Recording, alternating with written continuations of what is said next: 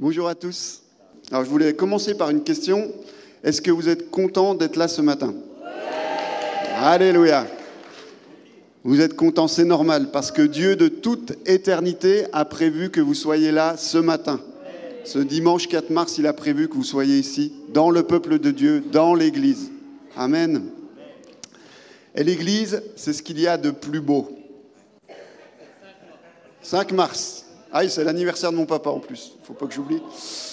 Ce dimanche 5 mars. Amen. Et l'Église, ce que je disais, c'est ce qu'il y a de plus beau. Vous pouvez chercher dans ce monde. L'Église, c'est ce qu'il y a de plus beau, c'est ce qu'il y a de plus grandiose, ce qu'il y a de plus merveilleux. Moi, ça fait 20 ans cette année que je suis dans cette assemblée.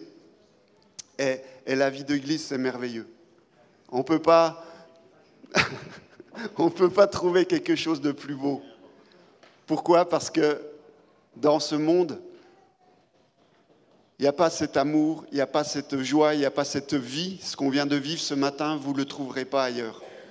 Parce que l'Église, c'est l'œuvre de Dieu seul. Amen. L'Église, c'est ce qu'il y a de plus précieux pour Dieu. Parce qu'il a donné ce qu'il avait de plus cher pour l'Église. Christ a versé son sang pour l'Église.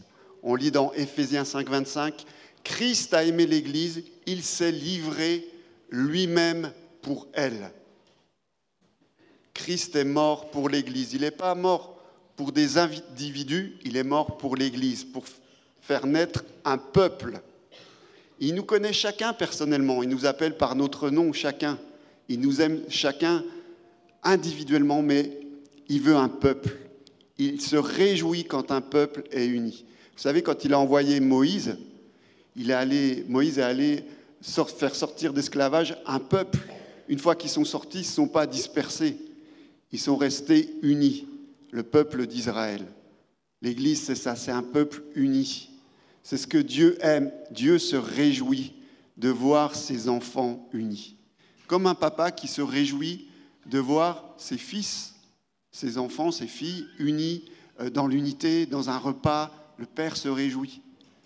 Jésus a d'ailleurs pris euh, cet exemple d'une mère poule qui rassemble ses poussins. La famille, la famille de Dieu. On comprend comment, comment on peut attrister Dieu, comment on peut briser le cœur de Dieu quand on se dispute entre nous pour des bêtises. Combien Dieu est attristé, combien Dieu est triste de nous voir comme ça. Nous sommes ses enfants, il veut nous voir unis. Et c'est ça l'Église. Alors, je vais m'arrêter un petit peu sur la définition de l'Église parce que qu'est-ce que l'Église en fait?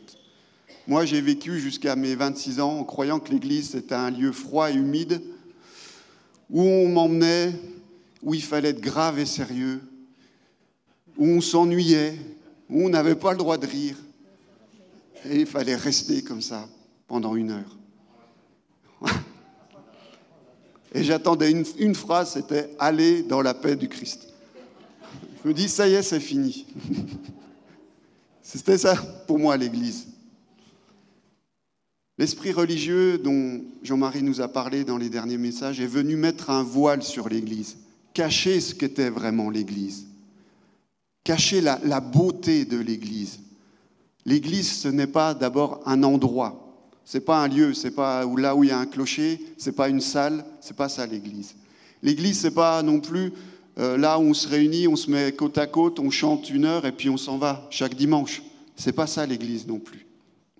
J'ai essayé de, voilà, j'ai pas pris une définition, j'ai essayé de, voilà, de vous donner ce que Dieu me disait sur l'Église. Pour moi, l'Église, ce sont des personnes de toute origine, de toute condition, de tout horizon, qui ont reconnu leur incapacité à changer, qui ont reconnu qu'ils étaient faibles, et qui ont mis leur foi en Jésus-Christ. Ça, c'est la première partie. La deuxième partie, ce sont des personnes qui désirent s'aimer, qui désirent se soutenir, qui désirent s'encourager, qui désirent être unis avec Dieu pour grandir dans la présence de Dieu, pour apporter la gloire de Dieu autour d'eux, pour apporter l'amour de Dieu autour d'eux dans une joyeuse sainteté. Je le dis pour... Mais c'est ça, dans la joie, c'est ça l'Église, c'est une famille, ce sont des personnes qui ont décidé de s'aimer. malgré tout, malgré toutes nos différences, malgré toutes nos faiblesses, de s'aimer et d'amener la gloire de Dieu autour d'eux. Et étant ce qu'il y a de plus précieux pour Dieu, eh bien, le diable, bien sûr, va s'acharner sur l'Église. Si nous, on est en train d'étudier l'histoire de l'Église dans la Bible, et vous voyez les persécutions, le diable est venu attaquer l'Église, attaquer, taper dessus. Et pourtant, l'Église a continué de grandir. Des églises locales se sont euh, implantées aux quatre coins du monde. Euh, les chrétiens, malgré la persécution, avaient toujours cette soif de se réunir ensemble, d'être unis. Parfois, ils allaient euh, au milieu des bois, parfois, ils allaient dans les catacombes, parfois, ils faisaient des kilomètres et des kilomètres simplement pour être dans la présence de Dieu ensemble, unis avec le peuple de Dieu. Ils n'ont pas regardé à la persécution, ils n'ont pas regardé à ce qu'ils risquaient, ils n'ont pas regardé aux efforts, ils regardaient à la gloire qu'il y avait à être dans l'Église. Alléluia. Alors la persécution, Satan, il n'a pas réussi avec cette persécution extérieure. Pas moyen. Plus il tapait sur l'Église, plus l'Église se multipliait. Et aujourd'hui, dans notre génération, dans les temps que nous vivons, il y a quelque chose de plus dangereux pour l'Église que la persécution extérieure. C'est l'individualisme. C'est cette pensée qui vient dans ce monde, cette pensée qui vient de Satan, qu'on n'a pas besoin des autres. Et cette pensée, elle vient s'infiltrer aussi dans l'Église pour dire, moi j'ai foi en Dieu, Dieu me parle, j'ai la Bible, je n'ai pas besoin des autres. J'ai Internet, j'ai des messages sur Internet. Pourquoi? Pourquoi l'Église? Et puis en plus, les relations, c'est pas facile. Peut-être qu'on va me dire des choses que j'ai pas envie d'entendre. Donc, c'est beaucoup plus confortable en fait de rester chez moi et de vivre ma foi comme ça. J'aime Dieu, j'aime les chrétiens. Qu'est-ce qu'il y a de mal? Quand on ajoute à ça certains mouvements qui disent qu'il n'y a plus besoin d'église locale, que c'est fini, comprenez que Satan se frotte les mains. Parce que Satan, lui, sait très bien que les chrétiens ont besoin de l'Église. Il le sait, lui. Ça, il n'a aucun doute là-dessus. C'est pour ça qu'il tape dessus. Donc, le diable est là, ça fait son jeu, et les chrétiens, en attendant, voilà, on peut se laisser influencer par cette pensée qui vient, pour te dire, reste chez toi, tranquille, mets une vidéo. Est-ce que s'il y avait eu Internet, les réseaux sociaux du temps de l'apôtre Paul, il aurait dit, euh, bah, j'arrête d'implanter, c'est plus la peine. Hein. Retrouvez-moi sur église.com et puis euh, on se fait un live. Je ne vais pas aller à Antioche, je ne vais pas aller à Corinthe. Pensez qu'il aurait dit ça, euh, Paul? Non, ce n'est pas du tout le cœur du message de la Bible. L'Église, elle est omniprésente dans la parole de Dieu. Et euh, peut-être qu'il aurait fait des vidéos, au lieu de faire des épîtres, peut-être qu'il aurait fait des vidéos sur YouTube, je ne sais pas. Mais en tout cas, il aurait continué d'implanter des églises. Parce qu'on a besoin d'être ensemble. Et ce matin, je voulais un petit peu démonter tout ça, démonter cette pensée pour pas se laisser infecter en fait et montrer que la vie d'église ce n'est pas une option. Ce n'est pas une option pour le chrétien. Toute la parole nous le dit. Dieu a prévu l'église comme l'endroit idéal pour chacun de nous pour que nous puissions grandir, que nous puissions être nourris, que nous puissions nous aimer, que nous puissions accomplir ce que Dieu a prévu pour nous. C'est dans l'église qu'il l'a prévu. Ce que je vis personnellement avec Dieu, Dieu m'appelle pas à le garder pour moi, mais à l'amener dans l'Église. Ma vie de prière, ma vie de louange, ce que je reçois de Dieu dans le privé, c'est destiné à venir encourager l'Église. Et quand je suis dans l'Église, je reçois un encouragement aussi pour l'emmener dans ma vie privée. Les deux vont ensemble. C'est des vases communicants. L'un ne va pas sans l'autre. Amen. Je vais vous prendre un exemple. Euh, vous voyez, j'ai une graine là, vous la voyez? Non, c'est normal, il n'y en a pas. Mais on fait comme s'il y en avait une. Donc, Cette graine, dans cette graine, elle a l'air, euh, voilà, c'est une graine. Dedans, il y a tout ce qu'il faut en fait. Il y a le tronc, il y a les, les branches, il y a les racines, il y a les feuilles, il y a tout ce qu'il faut pour donner du fruit. Tout est dans la graine, tout est là. Maintenant, si je pose cette graine-là, je donne un peu de chaleur, j'arrose, est-ce qu'il va se passer quelque chose avec cette graine? Ben non, il ne va rien se passer. Maintenant, si je prends la même graine et que je viens la mettre dans la terre, qu'est-ce qui va se passer? Elle va pousser. Pourquoi? Parce qu'elle est dans l'endroit idéal pour se nourrir et pour se développer. La chaleur, le soleil, la pluie ne lui suffisaient pas. Il lui fallait l'endroit, le cadre prévu pour pouvoir grandir. Ce cadre, c'est la terre. Maintenant, je vois que ma plante pousse, super. Et je dis, ah bah je vais l'enlever maintenant.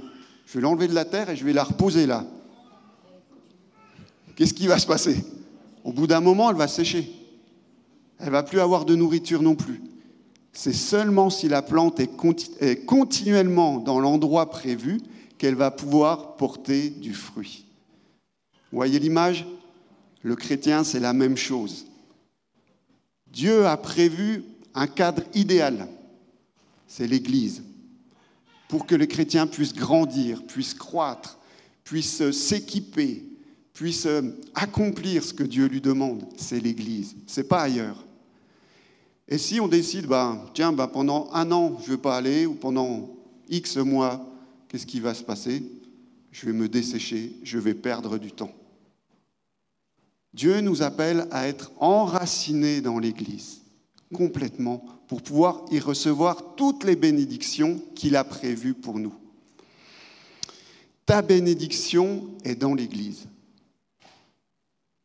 C'est pas que Dieu te punit, hein. ah, tu vas pas à l'église, tac, je te punis, je te donne pas ça. C'est pas ça. C'est nous-mêmes qui nous punissons. On ne va pas à l'endroit où Dieu a prévu la bénédiction.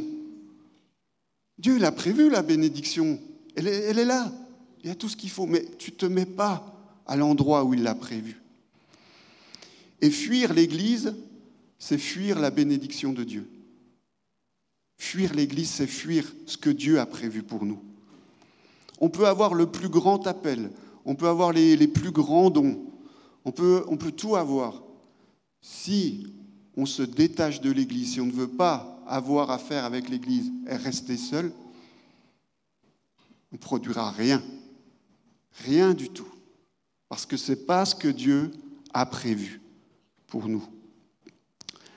La bénédiction, ta bénédiction est dans l'Église.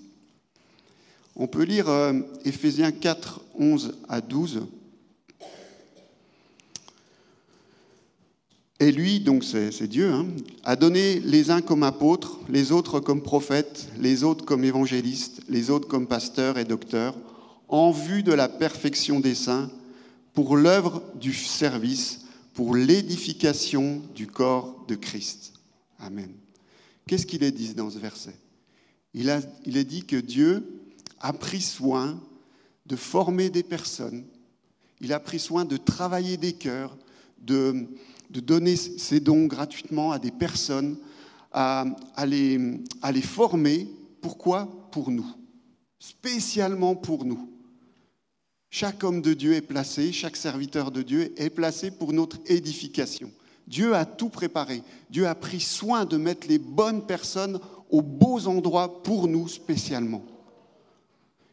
Et nous, on dit, non, j'en ai pas besoin, je reste chez moi. C'est un petit peu comme si vous préparez un repas l'été, vous mettez bien, vous nettoyez votre, euh, votre table de, jardin, vous enlevez les cacas d'oiseaux pendant deux heures, vous mettez votre euh, parasol, vous mettez les petits coussins sur les sièges, tout est parfait, vous avez fait un bon repas, et là, vos amis vous appellent et vous disent, je viens pas, envoie-moi le repas.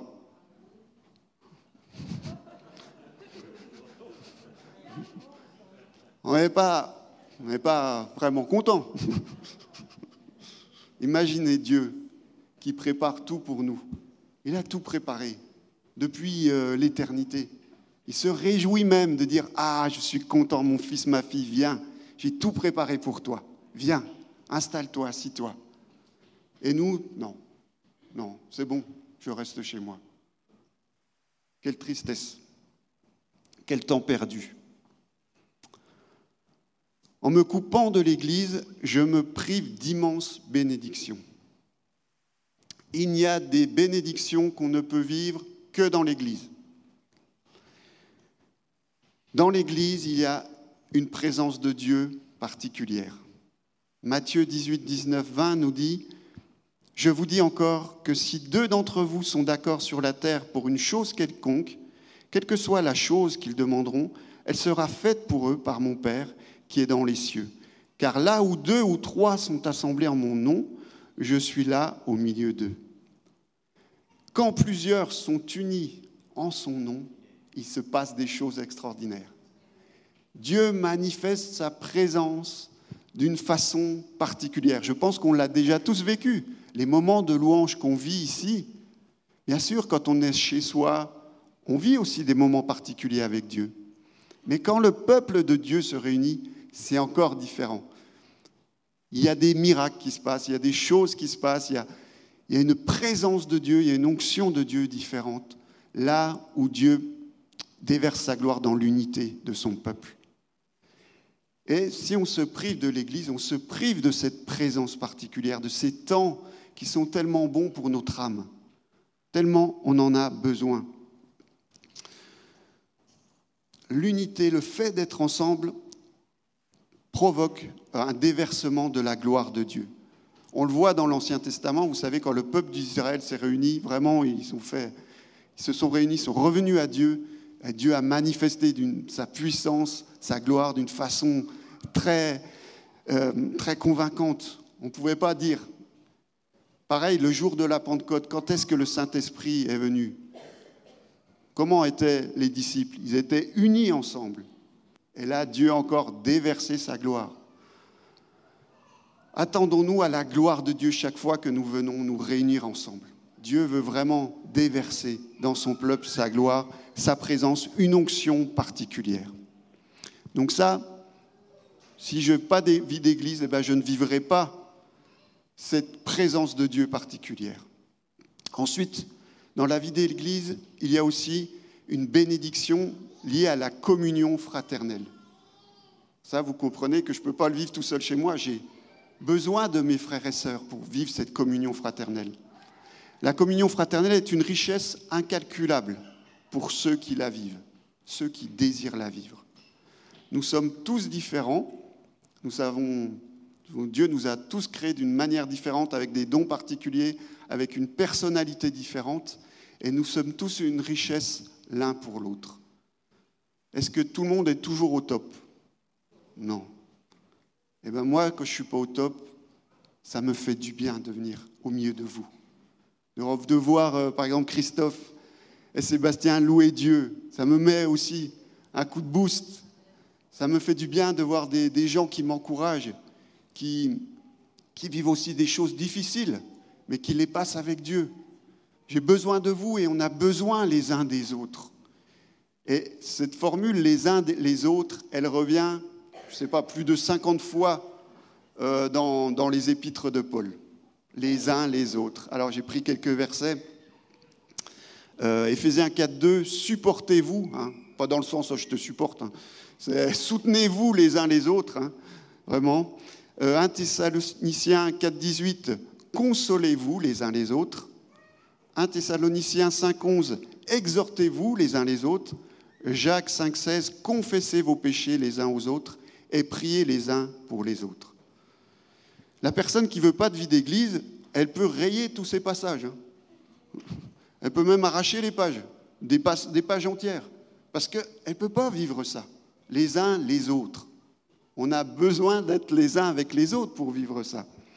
C'est un petit peu comme si, vous voyez, il y, a un, footballeur, il est très bon, un jeune garçon qui est très bon, très doué au football, euh, et par contre, il ne veut pas intégrer une équipe. Lui, ce qu'il aime, c'est jongler, c'est jouer contre son mur, c'est jouer, avoir le ballon. Il se dit, si je vais dans une équipe, eh ben, j'aurai pas tout le temps de ballon. Si je vais dans une équipe, il faudra que j'aille aux entraînements à des heures bien précises. Si je vais dans une équipe, il faudra que j'obéisse à un entraîneur. Il faudra que je me soumette. Non, Non, je vais rester, je, joue dans mon jardin. Est-ce qu'il va rapporter beaucoup de coupes, euh, ce joueur? Non, il sera champion du monde de son jardin, mais il n'aura aucune coupe. Il n'aura rien. Pourquoi? Parce qu'il ne sera pas fondu dans une équipe. Il n'aura pas voulu se soumettre, il n'aura pas voulu apprendre des autres, jouer avec les autres. Donc il, va rester seul dans son coin, il ne va rien gagner du tout. Dans l'Église, on est une équipe. On joue dans la même équipe. Ça, il ne faut pas l'oublier. Hein. On est tous dans la même équipe. Et avec Dieu, on peut faire de grandes choses parce qu'on est ensemble. Dans l'Église aussi, nous sommes appelés donc à manifester concrètement l'amour de Dieu. Ça, c'est important. On peut dire, euh, ouais, moi j'aime tous les chrétiens, j'aime les chrétiens là-bas qui sont en Chine, j'aime tout le monde.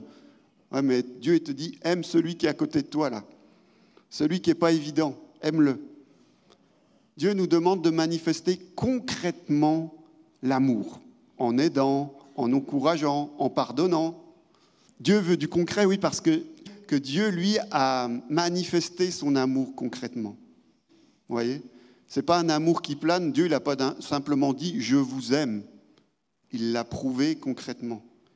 Il est venu sur cette terre, il a pris la forme d'un homme, il a souffert, il a versé son sang, il, a donné sa vie, il s'est laissé insulter, il s'est laissé moquer de lui. Pourquoi? Par amour pour nous. Ce n'est pas un amour qui plane. Ce n'est pas un amour où il n'y a pas de manifestation de l'amour. Dieu a manifesté concrètement dans l'histoire de l'humanité son amour pour chacun de nous. Et Dieu nous appelle à faire la même chose, là où nous sommes, manifester concrètement l'amour de Dieu autour de nous. Jean 13, 34, 35. Je vous donne un commandement nouveau. Aimez-vous les uns les autres. Il parle à qui? À ses disciples. Il parle à nous. Aimons-nous les uns les autres. Comme je vous ai aimé, vous aussi aimez-vous les uns les autres. À ceux-ci, tous connaîtront que vous êtes mes disciples, si vous avez de l'amour les uns pour les autres. Alors là, c'est très important ce que dit Jésus, parce que ce n'est pas les miracles qui vont d'abord toucher les gens. Ce n'est pas d'abord tout ça. Bien sûr, ça contribue. Les miracles, les guérisons, c'est dans le package. Mais la première chose que dit Dieu, c'est l'amour que vous avez les uns pour les autres, qui va montrer que vous êtes mes disciples. Moi, je l'ai vécu, par exemple, avec mes parents. Euh, on est arrivé avec mon épouse dans cette région, on était tout seul. Moi, je ne connaissais personne, je suis venu pour le travail. Et euh, bah, je n'avais personne sur le coin. Je connaissais mes collègues comme ça, mais... Et puis, euh, bah, voilà, Dieu a fait grâce, on a pu voilà, connaître l'Église, s'enraciner dans l'Église. Et, on a eu des, moments difficiles avec mon épouse, on a eu la maladie, on a eu des choses, tout ça. Euh, mais c'est vrai que mes parents, surtout ma maman, s'inquiétaient. Dit, vous êtes tout seul à 200 km. Vous... Et puis, je lui dis, non, maman, il y, a, il y a des gens autour de nous, il y a l'Église. On est soutenu, on est entouré, t'inquiète pas. Et pour elle, ça, c'était, nouveau. Elle ne connaissait pas, elle, jusqu'à ce qu'elle vienne voir jusqu'en 2010 où j'ai failli voilà, passer de l'autre côté à cause d'une maladie. Et elle a vu l'amour, l'amour de chacun de vous. Et ça a été le plus beau témoignage pour elle. Le plus beau. Alors, parce qu'elle a vu l'amour de Jésus à travers vous. Elle a vu euh, des gens qui s'aiment réellement, ce que c'est. Et euh, ben, elle a donné sa vie au Seigneur aussi, hein. elle s'est fait baptiser elle n'a pas pu résister à avoir cet amour. Donc, l'amour, c'est un terreau fertile pour les miracles aussi, bien sûr. Là où il y a l'amour, il y a les miracles. Commençons par l'amour. C'est simple, je décide d'aimer. Je ne peux pas produire l'amour moi-même. Personne ne peut produire l'amour. Ce que je peux faire, c'est décider d'aimer. Je décide d'aimer mon prochain. Et je fais confiance à Dieu qu'il va déverser son amour dans mon cœur par son esprit. La parole nous le dit. Je fais confiance à Dieu, mais moi je veux aimer. Je veux être un artisan de paix. Amen. Et c'est comme ça que des gens verront l'amour de Dieu. C'est notre première façon d'évangéliser. Ce n'est pas d'abord aller dans les rues, tout ça. Il faut le faire. Mais la première façon d'évangéliser, c'est de montrer l'amour autour de nous, dans le peuple de Dieu. Vous savez, quand les, des gens viennent là où il y a, des cérémonies d'enterrement, où il y a les mariages, les gens sont touchés de, voir comment l'Église s'organise, comment les gens travaillent ensemble, avec des, personnes imparfaites, ce que Dieu peut faire. Parce que c'est là aussi la gloire de Dieu. Hein. C'est de, permettre à des personnes imparfaites comme nous, parce qu'on est tous en cours de construction, hein, on n'est pas parfait. Eh ben, c'est là la gloire de Dieu que Dieu lui, nous unit ensemble, malgré nos imperfections. Ensuite, donc ça c'est la communion, la communion qu'on a ensemble, communion fraternelle. Euh, quand on ne vient pas dans l'église locale, dans le peuple de Dieu, on se prive aussi d'une protection. Chaque chrétien, il y a la protection de Dieu sur chaque chrétien, bien sûr, mais il y a aussi une protection au niveau de l'Église, une protection spirituelle sur l'Église. Ce qui fait que le chrétien a une double protection quand il est euh, dans l'Église. L'enfant de Dieu qui se place sous l'autorité que Dieu a instituée dans l'Église est sous une double protection. Il faut se placer sous l'autorité. Dieu a mis des autorités dans l'Église. On se place sous ces autorités et on bénéficie alors d'une double protection. Et puis dans l'Église aussi, il y a la prière des frères et sœurs. Je peux vous dire que pour chacun de vous, il y a de la prière. Moi, c'est ce qui m'a étonné aussi quand je suis arrivé, c'est qu'on priait pour moi. Je ne savais pas, j'ai appris après, après, mais des gens priaient pour moi. Les pasteurs, tout ça, ils prient pour vous. Il y a une protection euh, dans la prière. Donc ne nous privons pas de la protection de l'Église locale. Alors, ça, c'est je pourrais encore dire plein de choses, de bénédictions dans l'Église qu'on a. Hein.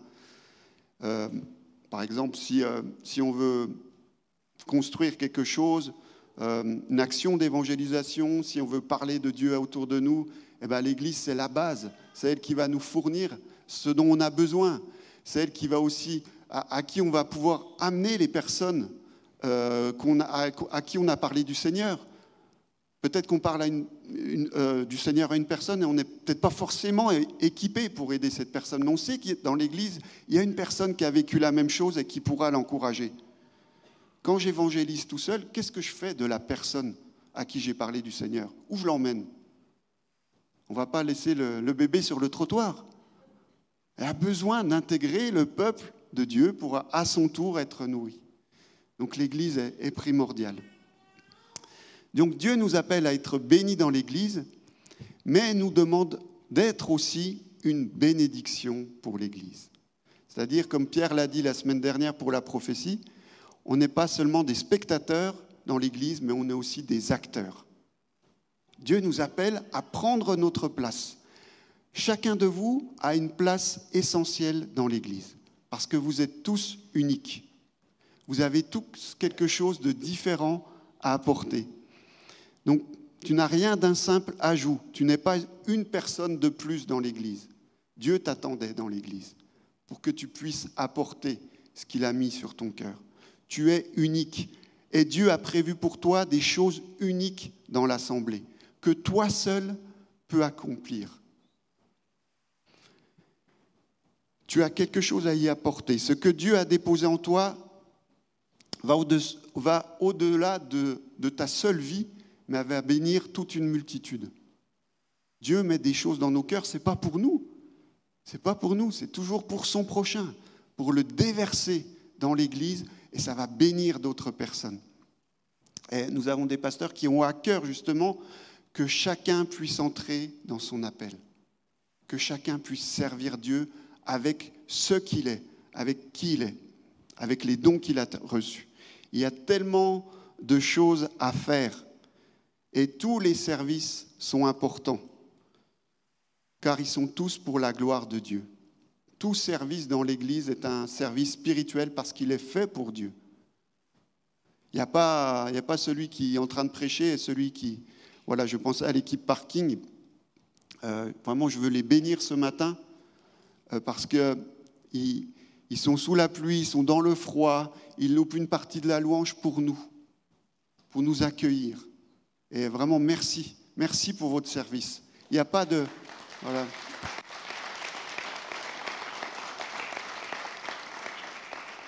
Donc, tout service est agréable à Dieu. Il n'y en a pas un qui est plus grand que l'autre. Moi, aujourd'hui, je peux prêcher, mais si je le fais avec un cœur orgueilleux, ça vaut rien. Ça ne vaut rien du tout. Tandis que la personne qui est sur le parking, qui fait ça avec un cœur euh, vraiment pour Dieu, un cœur pour bénir, eh bien, elle a bien plus euh, d'approbation près de Dieu. Dieu apprécie cela. Et on sera surpris dans le ciel. On sera surpris. Donc ne négligez pas ce que Dieu vous a donné. Peut-être ça vous paraît tout petit, mais c'est tellement de valeur parce que vous le faites avec votre cœur. Un cœur pour Dieu, un cœur qui veut bénir l'autre. Et c'est ça le plus important. Notre service ne définit pas notre identité. Ce n'est pas le service, ce n'est pas le type de service qui, fait, qui va faire ce que l'on est. Ce que l'on est, on l'est en Christ. On est enfant de Dieu, on est aimé de Dieu. Ce n'est pas mon service qui va me définir. Service, je le fais pour bénir, pour encourager, pour honorer Dieu. Donc chacun a sa place dans l'Église. Chacun est appelé à servir dans l'Église. Et si on reste tout, seul chez soi, eh bien on va rien apporter, il va manquer dans l'Église. Il va manquer quelque chose. Donc vous me direz ce matin, c'est bien Denis tout ce que tu dis, mais tu prêches à des convaincus parce qu'on est ici. non, ben, je pense qu'il y a beaucoup de gens autour de nous qui d'abord connaissent des personnes peut-être qui, qui ont mis un, écart avec l'Église, qui ne viennent plus à l'Église. Donc c'est notre rôle à tous, ce matin ce que je vous partage un petit peu là, bah, de le redonner autour de vous. De dire la beauté de l'Église, de donner envie de venir à l'Église. Euh, dans cette Église ou une autre assemblée, ce n'est pas le problème. Ce n'est pas ça. Mais faire partie du peuple de Dieu. À chacun de nous de faire, entre guillemets, la promotion de l'Église, de Jésus-Christ. De dire combien elle est belle, combien c'est important, combien ce qui vit, on ne peut pas, ce qu'on y vit, on ne peut pas le vivre ailleurs. C'est à nous de la porter. Et puis peut-être qu'ici, au milieu de nous, certains viennent épisodiquement. Eh bien, je vais vous encourager, ou peut-être pour la première fois, je vais vous encourager vraiment à vous enraciner dans l'Église. Vous avez compris que c'est là qu'est votre bénédiction. Enfin, j'espère vous l'avoir expliqué ce matin. Donc, si vous n'avez pas encore de groupe de maison, si euh, voilà, vous n'avez pas encore pris contact avec les pasteurs, si vous voulez en savoir plus, n'hésitez pas. Venez nous parler. Venez nous parler. Euh, venez euh, vraiment dans cette communion. Vous, êtes les bienvenus. Et puis, comme Pierre le disait aussi jeudi, si vous êtes d'une autre église, ben voilà, retournez dans votre église. Le but, c'est pas voilà, de prendre des personnes aux autres églises, c'est pas du tout la mentalité dans l'assemblée. Simplement de dire où Dieu me veut. Quelle est l'église qu'il a prévue pour moi de se mettre devant Dieu? Et si c'est ici, on vous accueillera avec grand plaisir, avec une grande joie mais chercher la volonté de Dieu, où Dieu me veut, où est-ce qu'il a prévu que je serve? Et puis peut-être au milieu de nous, ben, il y en a les vieux de la vieille qui servent depuis des années dans l'Église, qui ont vécu la bénédiction dans l'Église. Eh bien, je veux nous encourager à garder notre cœur, à garder toujours notre cœur. Parce que, vous savez, le diable, c'est le diviseur. J'ai reçu cette parole que le diable veut démembrer l'Église. Vous savez, démembrer ce que c'est? C'est couper les bras, couper les jambes. Et il veut pas, il n'aime pas que quelqu'un s'attache dans une Église. Il n'aime pas ça. Il n'aime pas ça. Donc Dieu nous appelle à garder notre cœur. Et je repensais à ce que Johanna avait partagé sur cette prophétie sur l'offense. C'est son arme favorite. Quand on se sent offensé, qu'on va se fâcher. J'avais une petite histoire, peut-être que j'ai déjà raconté, mais ces trois taureaux qui sont dans un champ, un rouge, un blanc et un noir, ils sont dans leur champ tranquille et autour il y a un lion qui rôde. Et ce lion, il a très faim. Et dit, si je m'attaque aux trois taureaux en même temps, ça ne va pas aller. Il faut que je trouve une autre tactique. Donc qu'est-ce qu'il va faire? Il va parler au taureau euh, rouge et au taureau noir et il lui dit eh, Les gars, vous ne trouvez pas que le taureau blanc, euh, il se la joue un peu quand même? Vous ne trouvez pas? L'autre jour, il t'a commandé de faire ça, tout ça quand même. Moi, je peux vous débarrasser de lui, hein, si vous voulez. Hein. Ah, ils, commencent à se regarder, les deux, puis ils disent Oui, c'est vrai qu'effectivement, il n'arrête pas de, de, nous commander. franchement, euh, vas-y, ouais. Donc le lion, il va, il mange le taureau blanc. Ensuite, il vient vers le, taureau rouge et puis il lui dit ah, T'as vu que depuis que le taureau blanc est plus là, hein, maintenant c'est le taureau noir qui commande.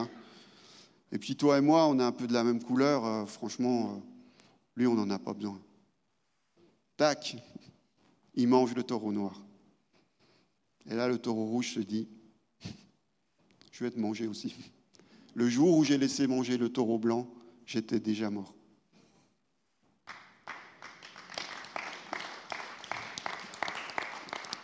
Nous ne sommes pas des bœufs, nous ne sommes pas des taureaux.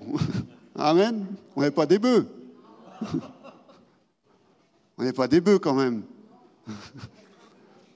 On a le Saint-Esprit en nous. On commence à le connaître, celui-là, avec ses plans. Ses plans pour nous diviser, pour nous monter les uns contre les autres. Ça s'allume la petite lumière rouge des fois là. Ting, ting, ting. Stop, stop. On subira forcément des offenses. Je vous le dis, l'Église, elle n'est pas parfaite. Hein. L'Église n'est pas parfaite puisqu'on est des gens imparfaits. Donc forcément, tôt ou tard, on vous marchera sur les pieds. Forcément, tôt ou tard, il y a quelqu'un qui va vous dire quelque chose qui ne va pas vous plaire. C'est obligé. C'est obligé. Moi, quand je suis entré dans l'église, je me dis tout le monde est parfait. Je croyais que tout le monde était parfait. Mais non. Mais non. On a un hôpital aussi ici. On est en cours de, hein, d'amélioration. En soin. Chacun de nous. On peut offenser et puis, nous-mêmes, enfin, on peut être offensé et puis nous-mêmes, sans le faire exprès, offenser d'autres. Ça nous est arrivé à tous. À tous. Donc Dieu nous, a donné des armes. Il nous a donné le pardon. Le pardon. Il nous a donné l'amour. Il nous dit d'être des artisans de paix. On, on a l'autorité pour passer au-dessus de ça.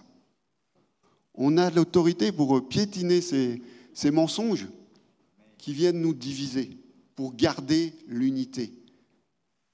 L'unité, pour voir la gloire de Dieu. On a tous soif de la gloire de Dieu. On a tous soif de voir Dieu déverser sa gloire. Ça commence par là.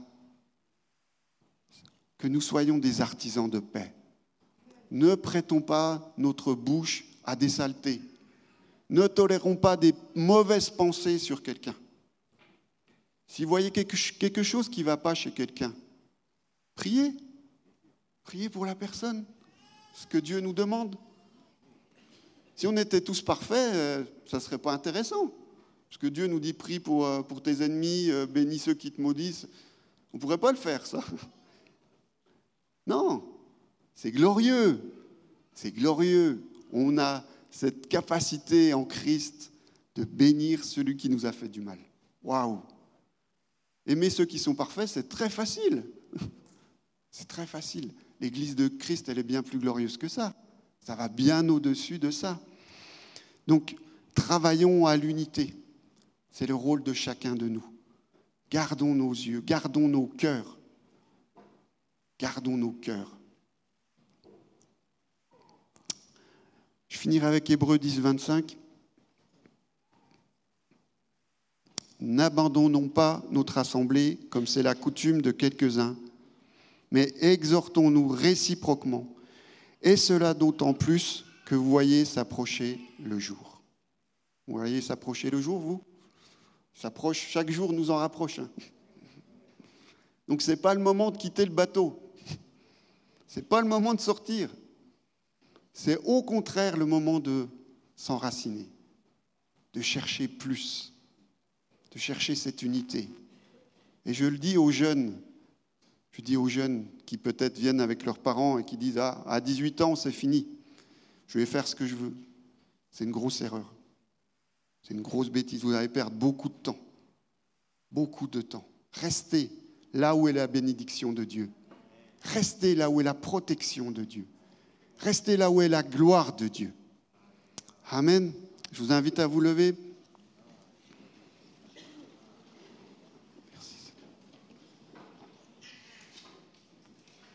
Vous propose qu'on prie, euh, qu'on se mette euh, chacun devant le Seigneur en examinant notre cœur vis-à-vis de l'Église. Père Tout-Puissant, nous voulons te remercier pour l'Église parce que c'est merveilleux. Ah là là, quelle gloire, quelle gloire Seigneur. Tu as tout donné pour que nous soyons ici ensemble réunis dans ce lien d'amour Seigneur. Et je te prie pour chacun de nous Seigneur, pour que nous gardions nos cœurs de toute division, de tout ce que l'ennemi pourrait envoyer contre nous pour nous affaiblir, nous diviser. Dans le nom puissant de Jésus, je proclame à, chacun cette, cet artisan de paix, qui soit cet artisan de paix, qui recherche la paix, Seigneur. Et que chacun, s'il y a des personnes qui, n'ont pas encore compris euh, l'utilité de l'Église, eh bien Seigneur, tu révèles, tu révèles ton cœur, tu donnes tes révélations ce matin pour que chacun soit encouragé à, venir s'enraciner dans ton Église. Merci Seigneur. Amen.